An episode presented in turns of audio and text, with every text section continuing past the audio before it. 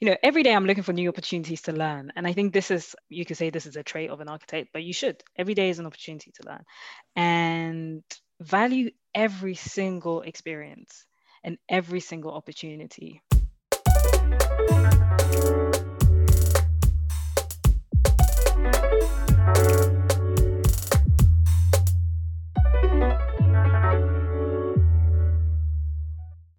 Hi, everyone. Welcome back to the 1 to 100 Architecture podcast, where we delve into everything architecture related, shed some light on our personal experiences, and help you in understanding the architecture realm. I'm joined here today by Adeline, Amanda, Basma, Bethany, Cindy, Ray, and a very special guest. So it really is a full house. The theme of season two is understanding architecture. Subjective, we know, but we thought that it would be a great idea to see what architecture means to different people um, it's so important to create an attachment to a career path such as architecture so that you give it your all and keep your fire burning throughout your journeys. Now, I'd like to introduce our guest for today's episode, Antonia Blege.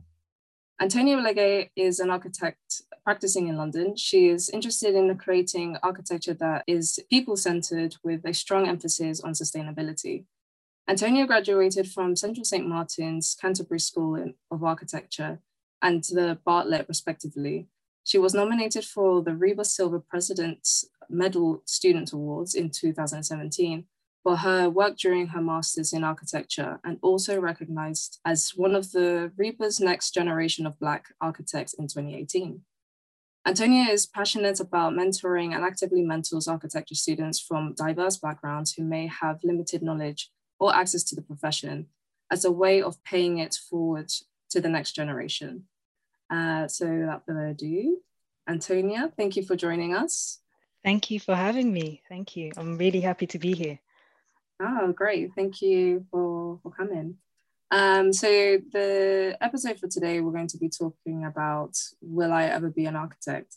Now, I know, I think we've already come across this subject, but um, it really is important that we get as many different uh, experiences and stories of different uh, people's journeys. And um, from our last conversation, you have such a, an amazing journey to tell, uh, very triumphant with ups and downs. One, you know, it doesn't seem very easy, but I mean, tell us a little bit about your journey. So, I guess sometimes some people know they want to do architecture, um, I don't think that was the case for me. I think for me, I, I was just interested in art and design. I loved drawing. I loved being creative. So whatever that meant, I will. I just wanted to express that. So I think um, after sixth form slash college, I did not know what I wanted to do. So I applied to a whole bunch of courses for uni. I mean, it ranged from performing arts to dance to art and design to theatre design to interior and spatial design. It was a whole load of things. So you're really because, trying it all. Yeah, because I was interested in performing arts as well, and also in visual fine arts as well. So then um, one of my tutors recommended to me, oh, you know, you've applied to all these um, universities. Why don't you try for some of the other creative universities, or why don't you try foundation course.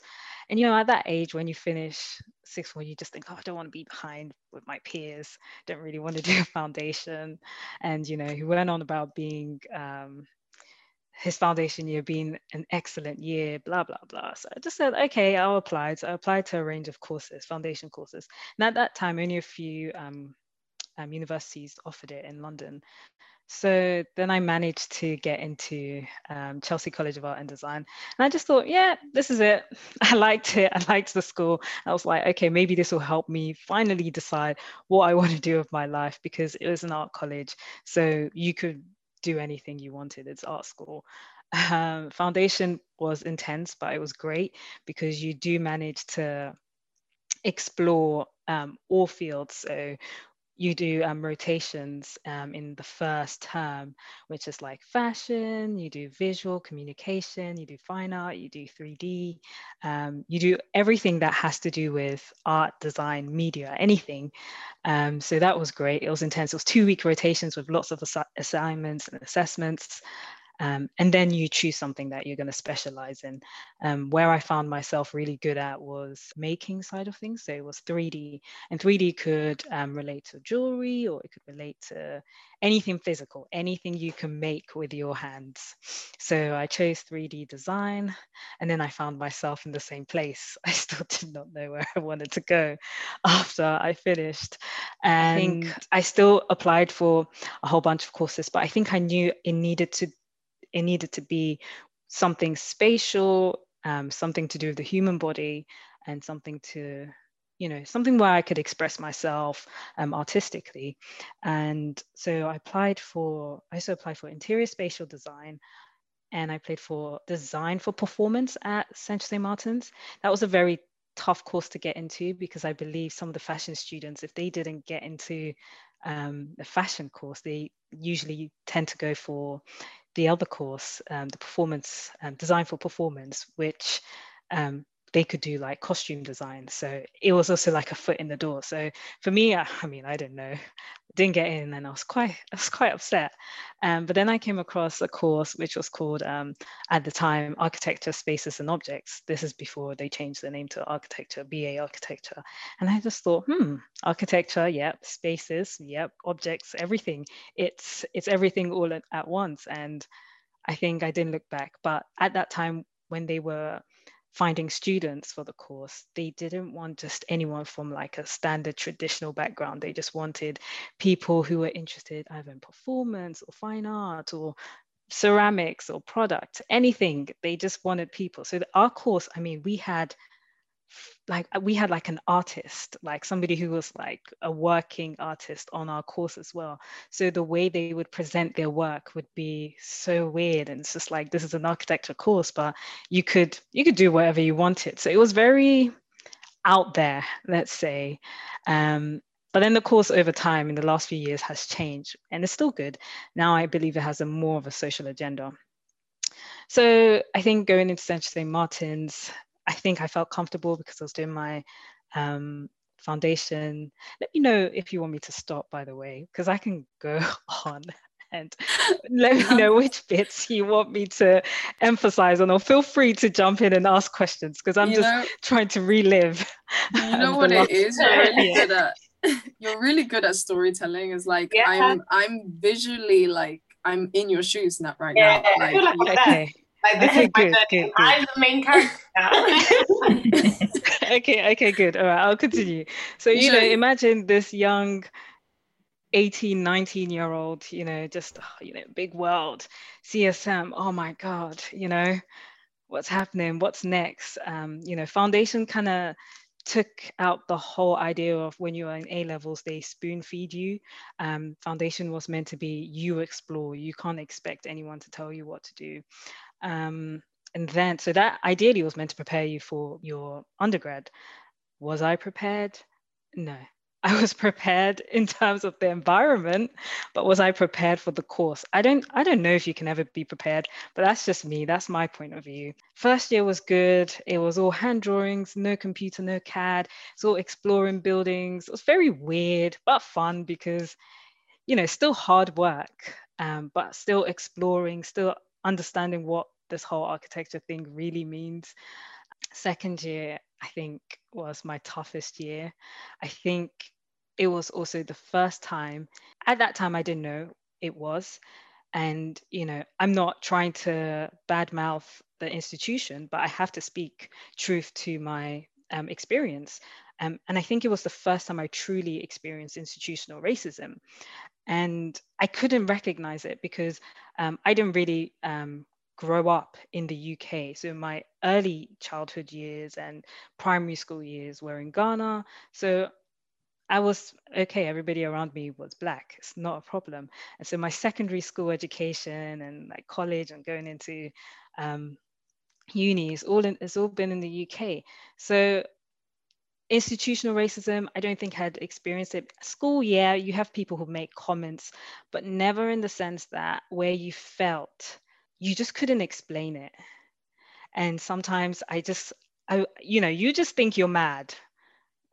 you think you're mad and this is this really happening, but you couldn't put your finger in it but you knew something wasn't right. You knew you were being treated differently.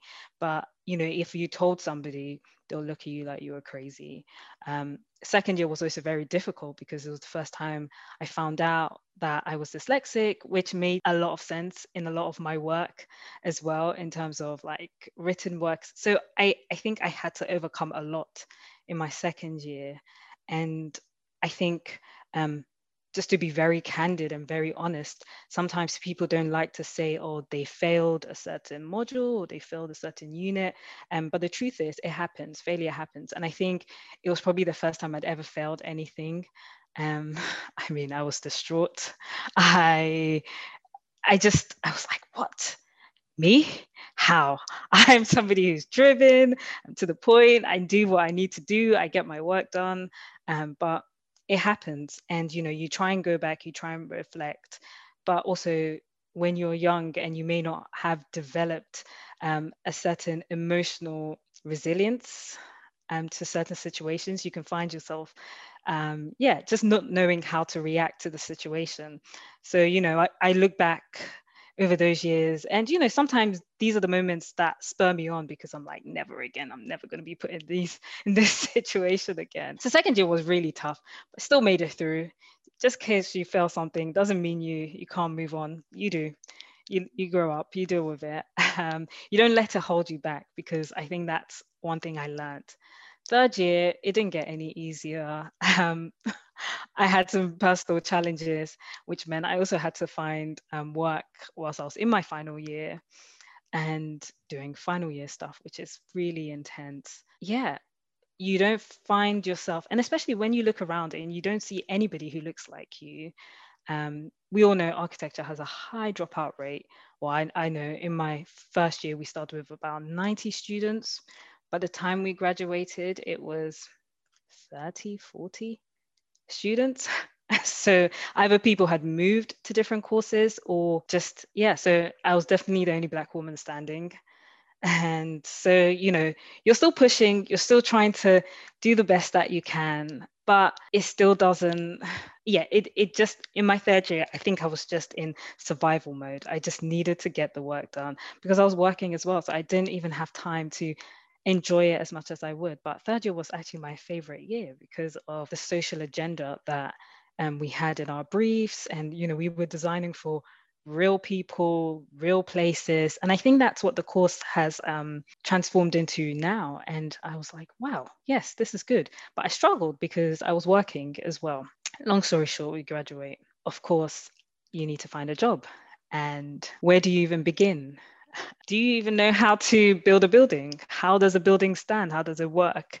So all these three years of university, you're like, what? Sorry, just to jump in, everyone is shaking their heads on camera. Like you're just about to comment because you come out and you've got a degree, but you feel like you know nothing. Yeah. You're just in the world like, what? Yeah. Yeah and i think this is a, a very interesting topic about should architecture school prepare architecture students for practice? And you know i'm on the fence on this one because if you think about it even when you do qualify as an architect you're never going to know any um, everything like it's impossible like it's humanly impossible to know everything. So can you imagine coming out of part one and being super, super ready for practice? I think there are certain aspects that you can learn about practice, yes, which will be relevant. But the truth is, after part one, not everybody wants to continue to do architecture, and that's fair. So it still needs to be slightly broad in the sense that people can gain the skills that they want to gain and keep it moving. What I do think is what we are lacking. I need to be careful with how I say certain things because this is going out on the internet. um, you don't sugarcoat it. No, I'm, I'm trying not to be because I can be very diplomatic, and you you do need to have to have a skill in that. But um, I'm gonna try and be real with it because we don't learn anything about business. Hundred percent. The truth about running a practice is running a business and also meeting people, building relationships. You know, I do hate the sentiment that, oh, it's all about who you know. I don't think that's what it's about. I do believe is about putting yourself out there. And that can be scary for some people. You don't nec- you may not want to necessarily show your work online. Mm. Um, in this day and age, I don't know.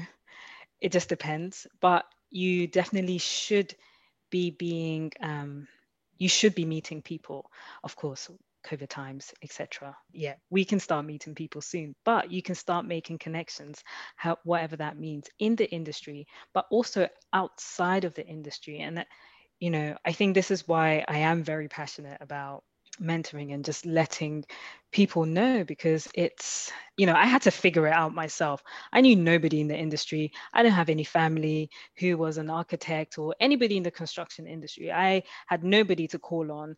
I have just literally been figuring it out. And when we speak of um, how do you keep going or how did you keep going blah you know just all of that i think the first time i realized oh there's a black woman architect well, I, I saw, I met one and I thought, it's possible. It was literally like a light bulb moment. I thought, it's possible. Because, you know, I had people in the past tell me, oh, maybe you should just give this thing up. If it's your passion and if it's something you believe this is where you need to be, you almost can't think of what people are saying, but you just kind of have to push through it. Then let's talk about the expense of just being uh, coming from a working class background or a low economic um, family, socioeconomic family, and just living in London, studying in London, and having to purchase materials or, you know, it's tough. Hence, as well, yeah. I had to work and it does impact your studies. Unfortunately, yeah. I didn't have the privilege to not work. I had to work to, you know, pay for my travel, etc. But I do think these are some of the things that not everyone can think about. But when you're in it, you keep it moving. You can't complain because you have to get it done. This is the life that you chose. And so, you know, I'm also passionate about letting people know about what they're getting themselves into because you architects don't get paid a lot of money. They don't. And so that was the if lie we, that they sold us all. I oh, mean, I don't know who who said it, but no, but nobody actually said it. I think we just all assumed. We just assumed exactly. No, yeah. my dad told me. He was like, "Look, money." Look, I blame Everyone my parents. Build me a house. they said you're gonna build me a house. I'm like, good luck with that. Everyone just thinks of architects and expects every architect to be paid the same amount. Yeah. But they made massive sacrifices to get where they were, you know, like and sometimes you need to think, are you willing to take make those sacrifices? Like what's what matters more to you? Do you want to have mm. a healthier work-life balance? Do you want to have mm. a family? This and that. And it's sad that you have to sort of make massive compromises. It's true. You know, it's true. Throughout your career, especially in architecture as a woman. Yes, that's very true. Because um, when one of my mentors and who was also one of my previous employers always just told me that yeah like in her time it was normal for women not to really you know get married or have children now of course those are choices and if people desire those things you know then that's fine but it was normal. But you know if we look at um, the times now a lot more people are getting married and divorced but um, we have to no we have to bring the facts. I, I, can't pretend. It's you know times have changed but also women are having um, families later on yeah. generally speaking. But then women in architecture, I think you know you just have to understand like sometimes by the time you're you know late 20s is before you you qualify and maybe sometimes people want to have a family and you know these are things that aren't spoken about talk about it it needs to be heard no yeah it's like I, I, was yeah. gonna say what age did you um did you qualify as an architect I mean, I only qualified last year and I was 29. I just turned 29. So did you have the same kind of I mean I, yeah. Seven years is the biggest lie I've ever heard. Yeah. it's never seven years.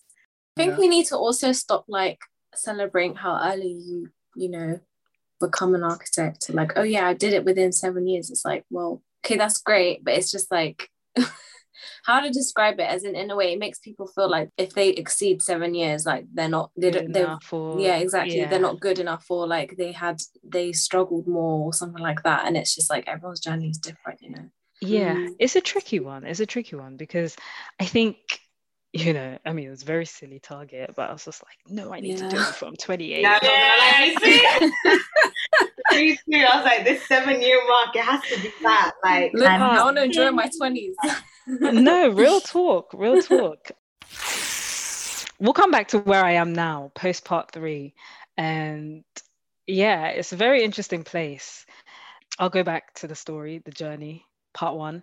So finished, graduated, and couldn't find a job, but I was exhausted. And I think when I say exhausted, I mean mentally exhausted, um, just from everything that that had happened. And you know, in this day and age, I'm really happy when I see young women or you know get placements and it's very quickly i'm just like yes good good for you. But that wasn't my story. I think for me you know i i was into a a moment of or an episode of depression for a very long time. I mean i was still getting on doing the things i needed to do but especially when it came to architecture it was very tough you know. I can't say i snapped out of it one day and i can't say i recognized it was depression then. I think you know talking about mental health was still wasn't a fashionable thing to speak about. It wasn't as open. So i think coming out of that i was yeah it, it was a dark time but i was still working. And good thing is i was working at apple and you know it was a cool job to have you know it made me come out of my shell because generally I'm quite an introvert. I like to keep myself to myself and I'm, I'm happy being by myself, but I can also strike up a good conversation with somebody. But I think that's where I learned those kind of skills because when you have somebody screaming in your face saying, My iPhone screen has cracked, what can you do? I need a replacement now.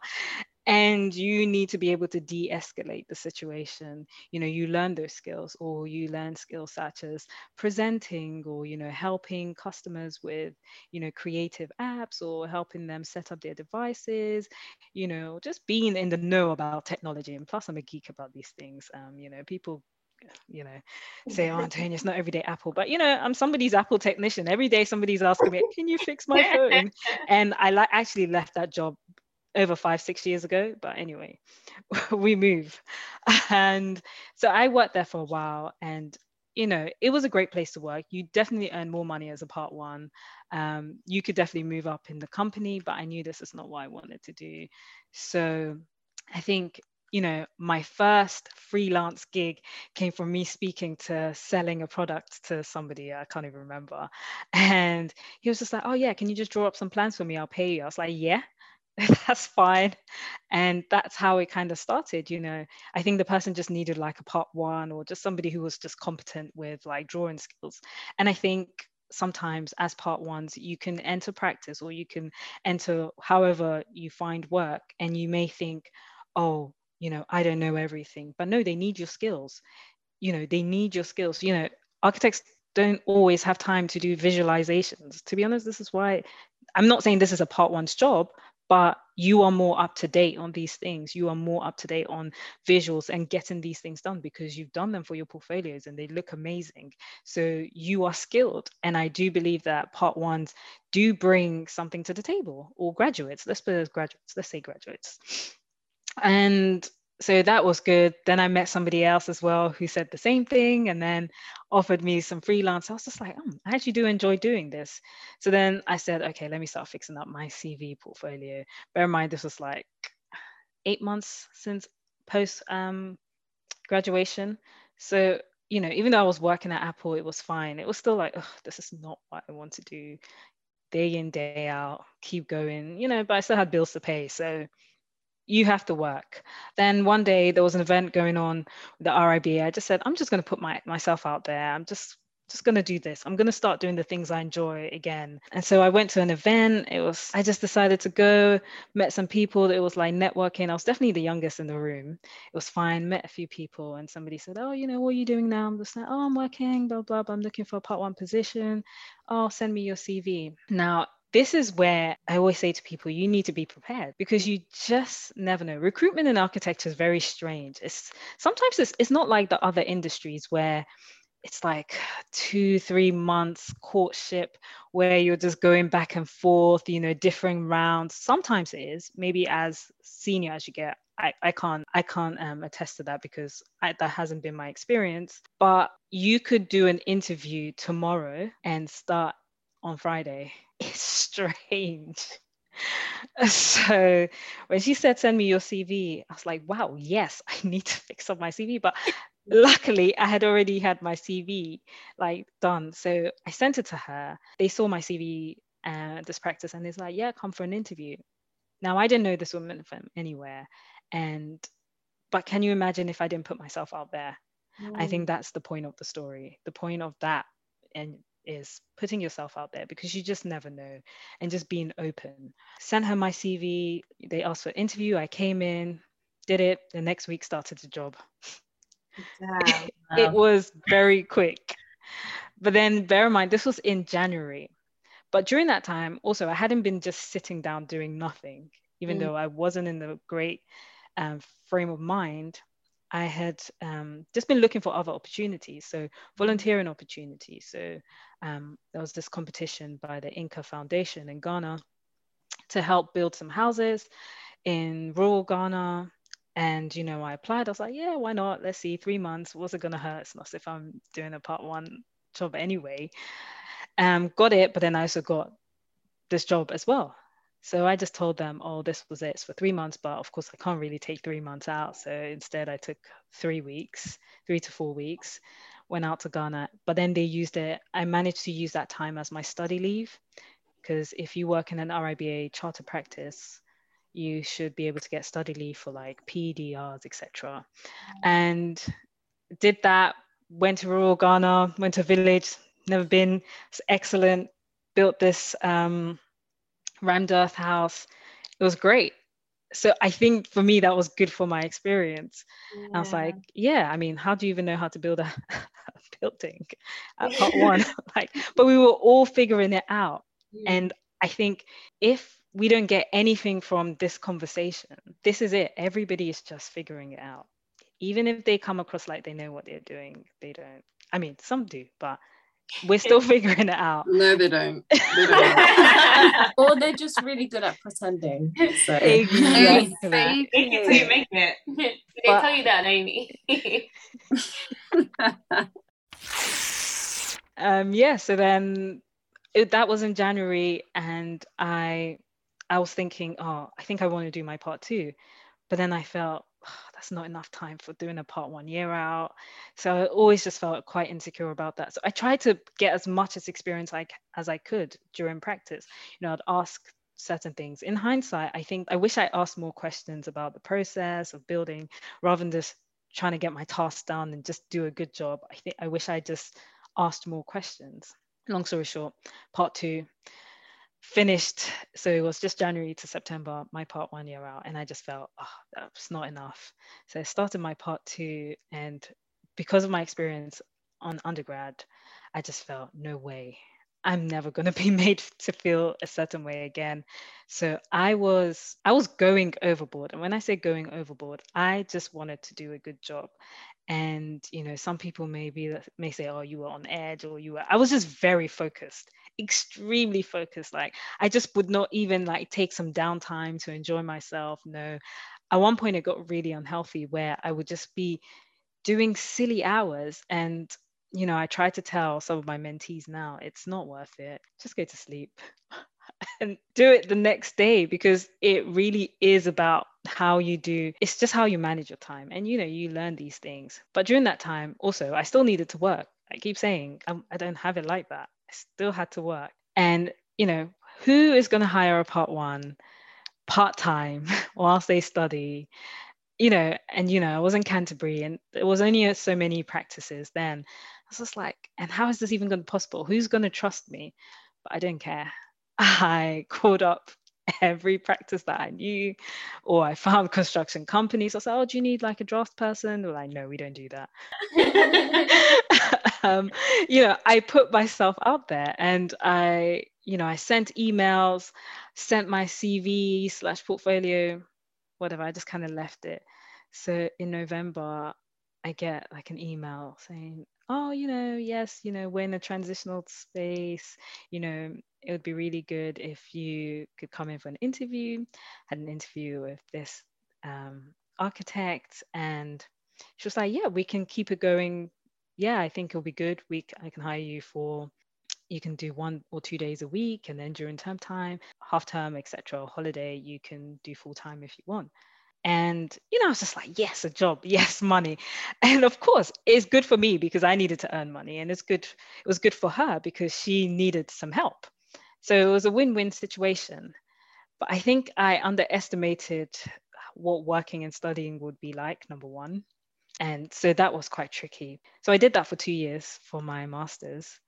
But that was the most I learned in uh, in that short period of time, even though I was doing one or two days per week, um, because it was just myself and the director, and because she was also quite a specialist in what she was doing, she also had um, other interests. She was also an adjudicator, an expert witness. So she was also into the legal side of things. So, I mean, she would be very detail orientated when it came to things such as writing emails, or you know how you say things how you you know just because of thinking about claims and if people can come and you know sue you. But you know as a part one slash part two you're not really thinking like that.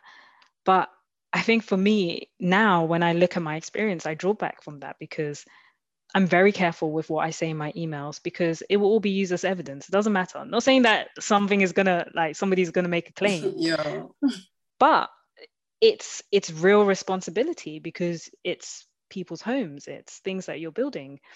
Also, she was building two homes at the time and i was able to just you know walk from uni to the site and see things being built from the ground up how we did all those drawings. And because it was also all off-site and passive house i mean then not many people were doing that. Now it's really loud and the industry is like yeah passive house yay off-site construction net zero carbon all these words everybody likes to throw around. But I learned so much during that time. And like I said, you know, I soaked it all up.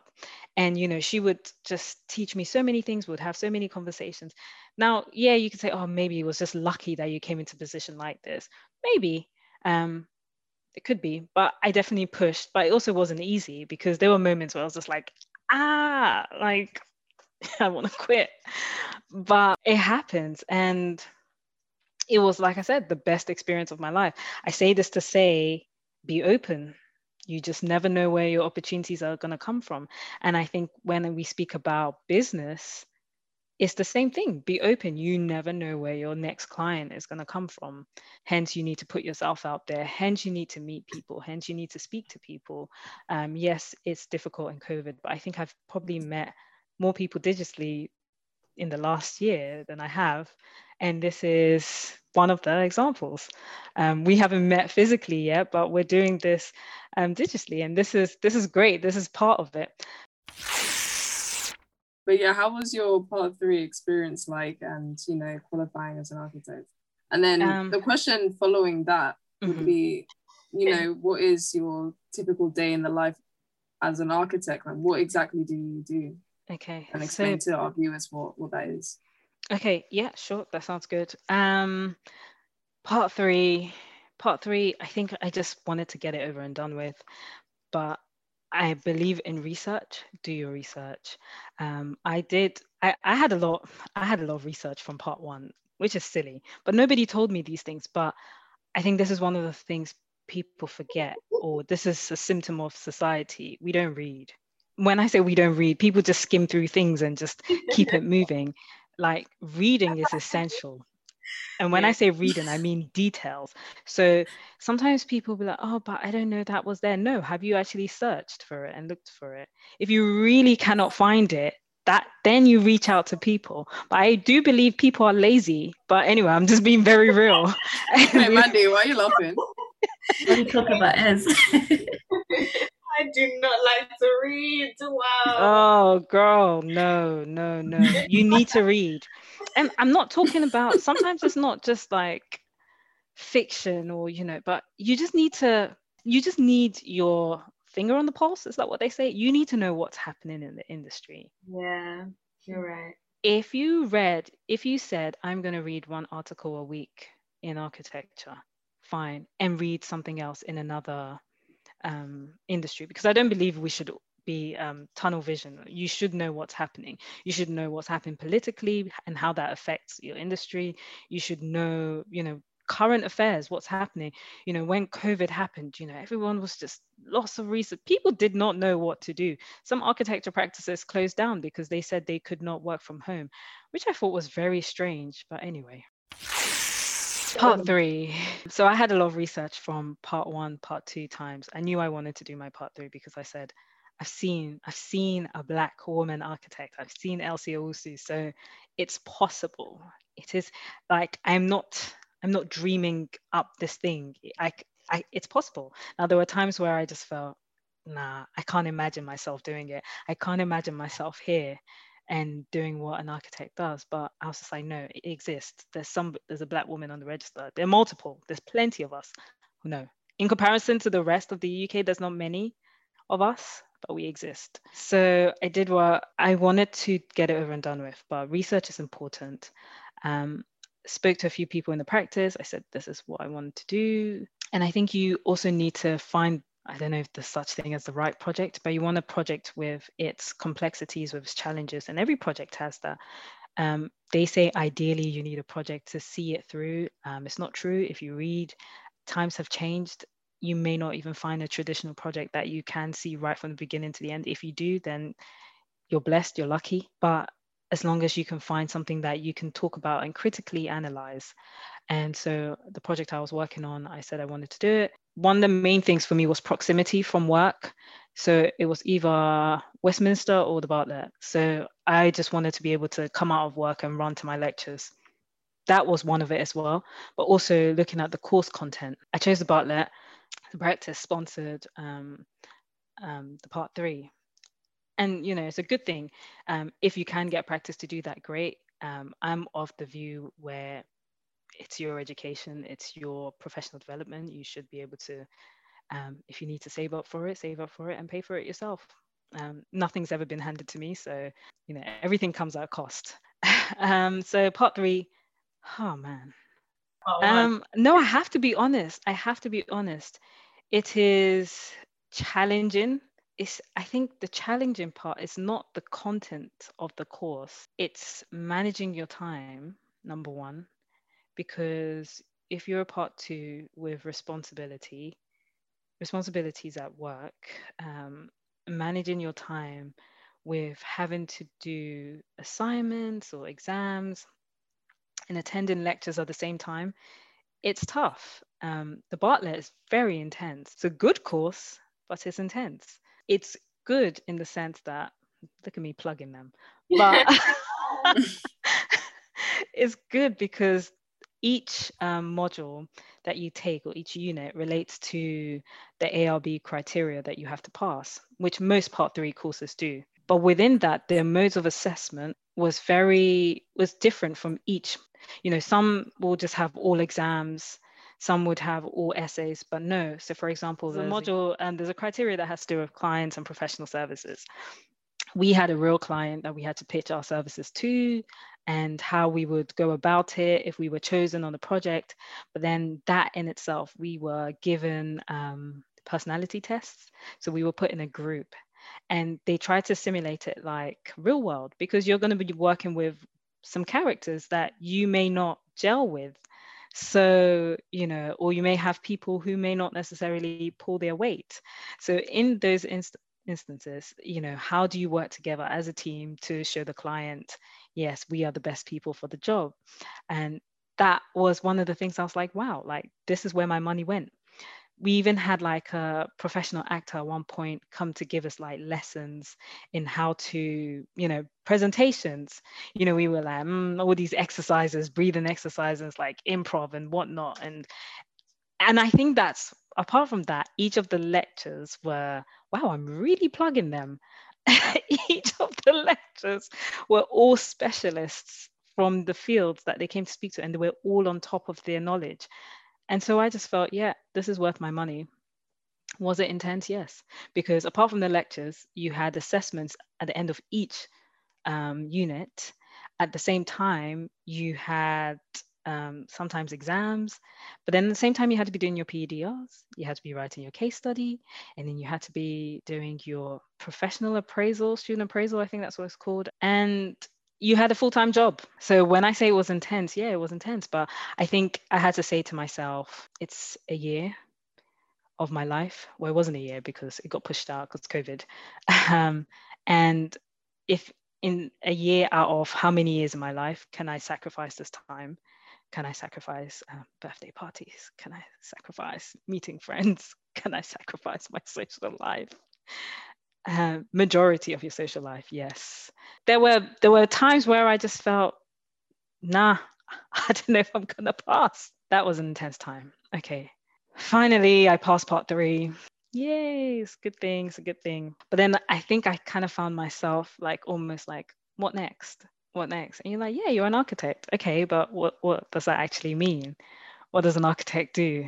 I think being labeled an architectural assistant sometimes could do some mental gymnastics in your mind because you don't want to see yourself as an assistant because you know it is a mindset switch because there is a big difference in being an architectural assistant the day before and then the next day that you qualify because now you're now liable. You somebody can sue you somebody can make claims against you because you're responsible for the public and it's a big responsibility. And some people don't want that some people do. And you know you have a duty to uphold. Okay day in a life as an architect i think that it really depends it really depends on the practice size that you work in. It really depends on the project that you're working on and at which stage. So I know that's a vague answer, but you know, an architect does many things, many, many things so maybe I should bring it back to myself as to what I'm doing now. So I'm currently working on a project and it's in the planning stages, pre-planning. We haven't got into planning yet, but when you know working up the design of it, etc. Um, sometimes you can find yourself in practices where if it's a big practice as an architect, you may not get to do some design because it may be the people at the top who design it, you make it work or you could be in a smaller practice, a really small practice where you're doing everything. Not just doing design, you are doing marketing, you are doing every and anything in between admin. Whereas in larger practices, they may have different um, departments for that. So currently, I'm, I'm running a project which is we're responsible for design. Of course, there are other people who are involved who oversee it and make sure that it is, but it's literally everything is on my plate. So it's it's great. Yeah, it could mean different things. It could mean you're sketching, um, but I'm at stage two, so it's all concept design. So it's all the fun stuff people enjoy. Um, but then once it starts moving into the technical stages, then that's when you can find yourself doing something different. You can find yourself doing a lot of details. For example, today I was on site. I went to have a look at the building that I'm dealing with, and you know have someone take me around because I just think I can't just draw from pictures and whatever. I need to understand what I'm dealing with, but everyone's different. So I don't know if that answers your question. It's probably very vague, but it really depends. No, to be honest, I was kind of expecting a kind of vague answer because I mean they yeah. just they they do so much like we've got so many things. I mean, from my practice, I mean, I, I don't work in an architectural firm, but I work in construction and mm-hmm. they, they just do many jobs all at once. It doesn't even matter the title, like the title doesn't really explain yeah what what is exactly the person does so um so yeah, yeah but... no no it's true um but also you have um if it's like sometimes it can feel quite foreign if you don't know what's meant to be happening at what stage. Um, but there's so many resources out there. And this is why I keep saying people need to read. You have the RIBA job book. It's a very good book in the sense that at each stage, it breaks down different things that you need to be doing and what needs to be happening. The Architects app That's so created Mhm. by our very own Tara and Nanwe Bolade. It is a very good place. It's a very good on the go, you know, being able to reference it. So I would say if you don't know where to start from, those those two things are very, very easy to start from. And the thing is, even people um, far ahead in their career still turn back to the RIBA job book because every project is different. You can't treat every project the same. You can t- learn from different principles and apply it, but yeah. Talking about like your personality and so like how did you feel about you know and also the personality like test that you did as well do you feel like there's a certain personality trait that is better suited uh, for an architect and is there sort of this sort of stigma out there that you need to be this kind of person to be be the architect you know No, yeah, no, that's a very good question. I think with so this is going to probably be a very holistic or philosophical answer because it's I, I can say oh yeah you need to have this and you need to have that um, and yeah there are certain traits I will say which are applicable but the truth is we're, we're, we're human beings we're people we're ultimately designing for people so I can't tell somebody well, you don't have the traits of an architect. To me, that's very stupid. Why would anyone say that? You know, even though it's been said kind of or implied, oh, you really shouldn't be an architect. But who is to say that you can't or you you shouldn't be an architect? So that's my stance on that. In terms of certain characteristics that you can develop, and some of these are skills as well. So it won't necessarily be oh you should have it because I I wouldn't say I was somebody who was who knew how to have you know a good conversation or something like that. I had to learn. I had to put myself in uncomfortable situations. I had to learn how to maintain eye contact. I had to learn how to present myself. Um, those took time, um, especially uh, when you have crits, because crits don't stop they're just different forms of crits as you continue as, as an architect. You know you're presenting to the planning committee you're presenting to the client. You know it's all there. So presentation skills you need to know how to sell your idea. Hence i think my apple training came in you know selling macbooks iphones whatever. This it's interesting kind of that like apple gave you the the training that you needed compared Yeah. to uni Like Exactly. it's, it's crazy how No, you pay yeah. you pay for this but then when we work yeah no it's true when we work we get like if we're working somewhere else we get like more like proper skills out of it and it's it's really it goes to show that architecture is a practical you know course and so maybe the there needs to be this sort of link with, with the industry and actually i agree practicing. i agree yeah. and i'm i'm that's all all of the discussion no, yeah, it's true. And I keep saying people should be open in terms of where they work because just because you may not work in an architecture practice doesn't mean your skills are not valid.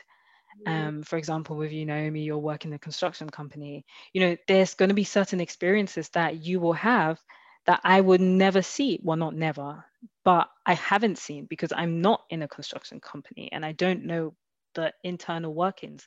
But these are all transferable skills. Mm, yeah.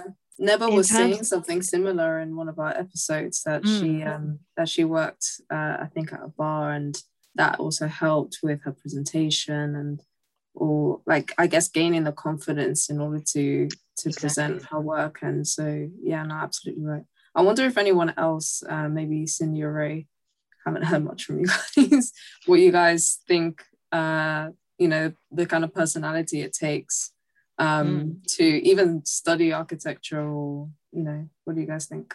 It's it's interesting because actually architecture being in architecture has helped me in my job that i have now. I have to deal with a lot of responsibility. I have to talk to a lot of important people and deal with a lot of important things. It's not the- it's not the same as building or like a project like that.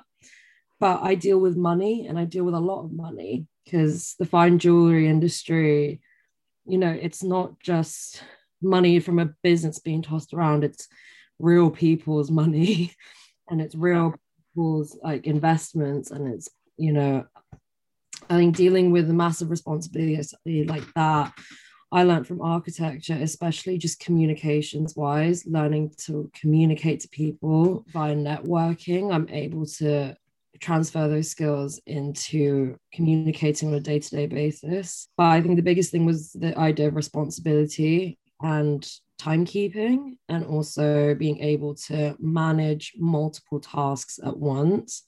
I think it's a vice versa thing. Like you can be in a job that's not architecture related, but it can prep you for architecture later and vice versa. You can come from architecture, but have so many transferable skills from there to apply to something else. And you're right, it it means that you can go back and forth. You can't, you don't necessarily have to completely close the door on one or the other. I think that's what's so nice about the versatility of learning architecture and being in the degree despite how tiring lumbering it might be. I think I'll jump in quickly. Yeah. Um, so, what's next for you? Do you, like? I guess you've qualified as an architect, so congratulations. Are you in it for the long run? Are you just gonna keep going, or you're more open minded to like you know trying different things out um, within the industry? That's a very good question. um, I think it's too early to say in the long haul, but um, I will say one thing I am learning, and this is one thing I hate for myself and for my personal development is stagnation. I hate being stuck. I hate being not being able to grow. But then also it's a bit strange because I also hate growth sometimes because growth is uncomfortable, but I know I need it. So in it for the long haul. Um, I don't know.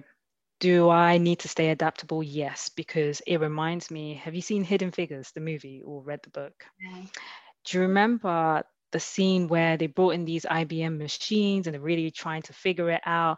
But sis was ahead of the curve because yeah. she went to the library, started looking at her books. I think that's where I want to be. I need to be able to be adaptable because the industry is changing so quickly. And I think if you don't adapt to what is happening, you will get left behind. Like people who did not adopt CAD back in the day and they were stuck with pencil or pen, or some people who will not adopt BIM or you know because they don't want to and they will be stuck with 2d i think where i am is i need to keep my finger on the pulse on the profession and i want to be adaptable. Um, but then learning new things isn't always easy isn't always comfortable. But i think as an architect you need to learn to be that because things regulations just everything is already changing. Technology alone that's where i am. So yeah that's it that's really interesting. Like, do you think architects will always exist just in the future, 2025, 2050? Because the industry is always shifting, the role of the architect is changing. Will architects be the same as we know them today? Um, things are being more automated. You talked about the change in technology as well. What's your thoughts on that? I think 2025 yeah there'll probably be architects around because there are projects that are going to be taking longer because we build for the future so yeah. it's not going to be around there. Um 2050 i don't know. No i don't know because like like i said everything is changing so fast and our role may change whatever that will be. And hence i keep saying we need to keep our finger on the pulse not just what's happening in the industry, but just wider, just in society, just understanding. Now, you know, we could predict and say, oh, you know, architects are going to become obsolete and machines are going to take over. Probably. Who knows? But in the meantime, what are we doing to understand the change that could possibly happen? How are we equipping ourselves? And we do have a lot of transferable skills so maybe in the future, architects may not be called architects anymore. They may be called something different, idea generators, who knows? um, but shock horror. yeah, just kind of change the name. exactly. it just present itself in a new format, I guess, because you'll always need some kind of innovation and creativity. Exactly. Like the skills will always be needed, but not in the same form, exactly. Exactly. Yeah. And I think even though you have AI that could predict or can predict human behavior at times, because when we design, we are kind we are designing for people. I'm going to say it. We are designing for people. And you know, AI could help with that. But the truth is people are people. People can be sometimes unpredictable, but they can also be. And so I'm also interested in studying just people. I wish I studied psychology at one point because I truly believe this is this is helpful to architects and in understanding not even just the needs because we're not designing for the, just the needs. We're we're designing for human behaviors. We're designing for I don't know interactions to happen. You mm. know this you know last year when the world was up in the air it's like oh everything's going to change. Yeah things are going to change and things are changing but are they changing fast enough? Architecture is a very slow career but it could change but i need to be adaptable and we all need to be adaptable Honestly, we're getting there slowly but surely. But Antonia, it has been like we have cuts on every today. Part one, foundation, part two, part three, and beyond. Even 2050. Monday. yeah um thank you so much for having me. This has been fun. I'm always happy to talk about my journey. I think sometimes during the journey it hasn't always been easy. Um i'm not going to lie to you there have been tears um but we just have to keep it real. Um it happens. But lastly i will say i think you know every day i'm looking for new opportunities to learn. And i think this is you could say this is a trait of an architect but you should. Every day is an opportunity to learn. And value every single experience and every single opportunity um, I think when um, my sister in law put me in touch with you, Amanda, I mean, I was just like, oh, yeah, you know, I'd listened to the podcast, it's great. Da, da, da. Do I want to do this? Yes. But am I scared? Yes. I'm being really honest with you guys because I'm just like, oh, I don't like putting myself out there. But I've always said to myself, if I know my story can help somebody, yeah. So get over yourself and just do it. So I value Yeah. this time that we spent together. And yeah, hopefully we We- can meet in person. yeah. Yeah, I love that. 100%. You know what's crazy? We haven't seen each other for two Really? Yeah. Yeah, Wow. yeah. COVID, We're man. still going strong, but yeah, but would love to meet you one day. Honestly, we're amazing. Anyway, just to wrap up, No, you know, the end of the episode. Um, thank you so much, Antonia, for being with us, sharing your story and all your ups and downs, your struggles, everything, and um, for all of your advice as well. And uh, I'm sure our listeners would really appreciate it. It's been a really good insight into your life and kind of what you do. I feel like I know you on a person. That's good. That's good. That's that's the whole point.